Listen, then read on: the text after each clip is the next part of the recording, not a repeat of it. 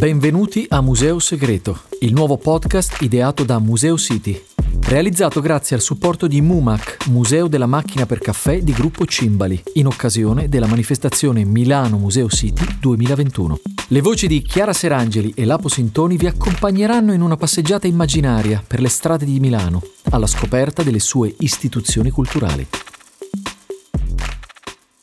In questa prima puntata vi accompagneremo alla scoperta di opere che ci coinvolgono in modo immediato, a livello emotivo e percettivo, la cui bellezza suscita in noi una profonda empatia, in grado di pacificare e rasserenare.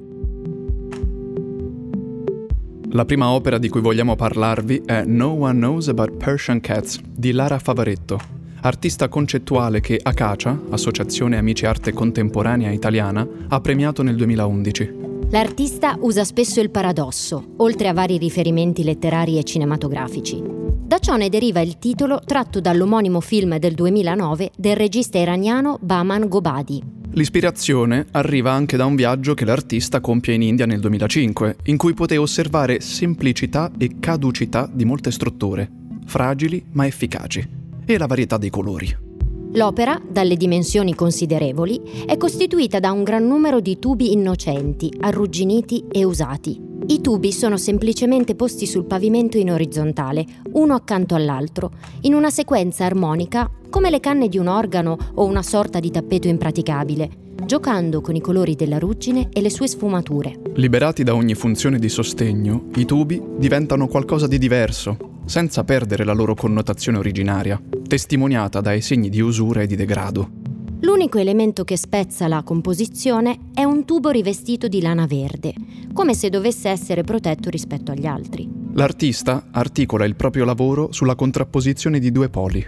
Uno aggressivo, maschile, come l'uso di materiali grezzi o le azioni violente cui sono sottoposti i materiali.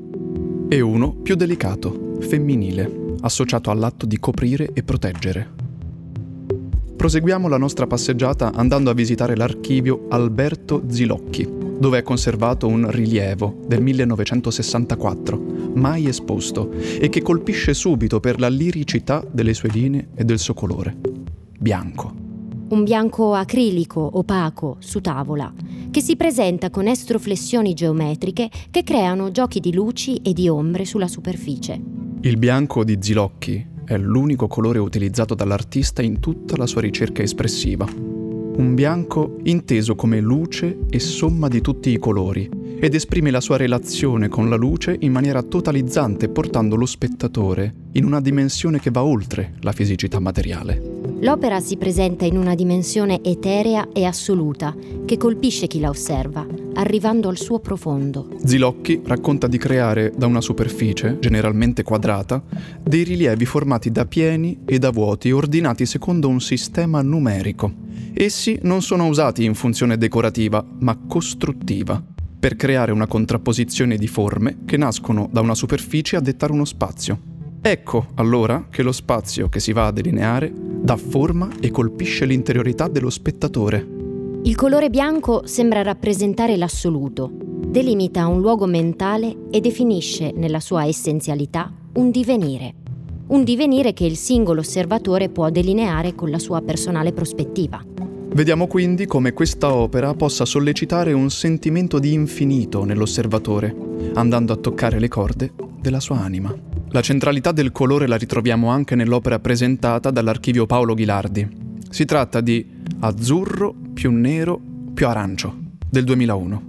Un'opera definita geometrica e precisa, in cui si nota l'utilizzo dei colori acrilici, azzurro, nero e arancione, rispettivamente nella composizione di un cerchio all'interno di un quadrato nero, inglobati da un quadrato arancione, che funge da cornice alla composizione. Paolo Ghilardi fu docente di discipline pittoriche al Liceo Statale della città di Bergamo e dal 1977 insegnò teoria del colore e pittura presso l'Accademia Carrara di Bergamo. Vediamo quindi un forte legame tra l'artista e la diffusione dell'arte che si rafforza a livello comunitario e sociale con l'incarico offertogli dal Comune di Bergamo negli anni Ottanta come consulente per il piano colore. Alcuni quadri di questo ciclo di opere, di cui fa parte anche l'opera presentata, sono presenti alla Gamec di Bergamo, proseguendo la diffusione del concetto di arte nella città. Continuiamo a parlare di arte contemporanea recandoci presso il Museo del Novecento, che presenta Cretto Nero e Oro, una preziosa opera del 1994 del grande maestro Alberto Burri. Protagonista indiscusso della scena artistica italiana e internazionale, Alberto Burri è stato il più grande sperimentatore nell'ambito dei materiali e delle pratiche artistiche nella seconda metà del Novecento. L'utilizzo di sabbia, vinavil, plastica, ferro, acrovinilico e cellotex, così come di tecniche, dalle più tradizionali come la pittura e il collage, a quelle più rivoluzionarie come la bruciatura e la saldatura meccanica, sono oggetto di una riflessione che non si esaurisce mai in effetti di eleganza di drammaticità. La ricerca pare piuttosto funzionale al conseguimento di un rigore compositivo e di una eloquenza espressiva del quadro, che misteriosamente si misurano con la grande tradizione pittorica italiana dal Medioevo al Rinascimento. In Cretto nero e oro, l'utilizzo dell'oro in foglia conferisce al dipinto un'aura di preziosità e di sacralità che sembra rimandare alle icone bizantine. Il Museo del Novecento vuole offrire un percorso rigenerativo, una vera e propria cura dell'anima, nelle sale rinnovate dove i visitatori potranno ammirare i nuovi capolavori che arricchiscono la collezione. Le emozioni non finiscono qui. Continuate a seguirci per scoprire altre opere segrete. Avete appena ascoltato Museo Segreto, il nuovo podcast ideato da Museo City realizzato grazie al supporto di MUMAC, Museo della Macchina per Caffè di Gruppo Cimbali. Per informazioni potete consultare la pagina www.museocity.it.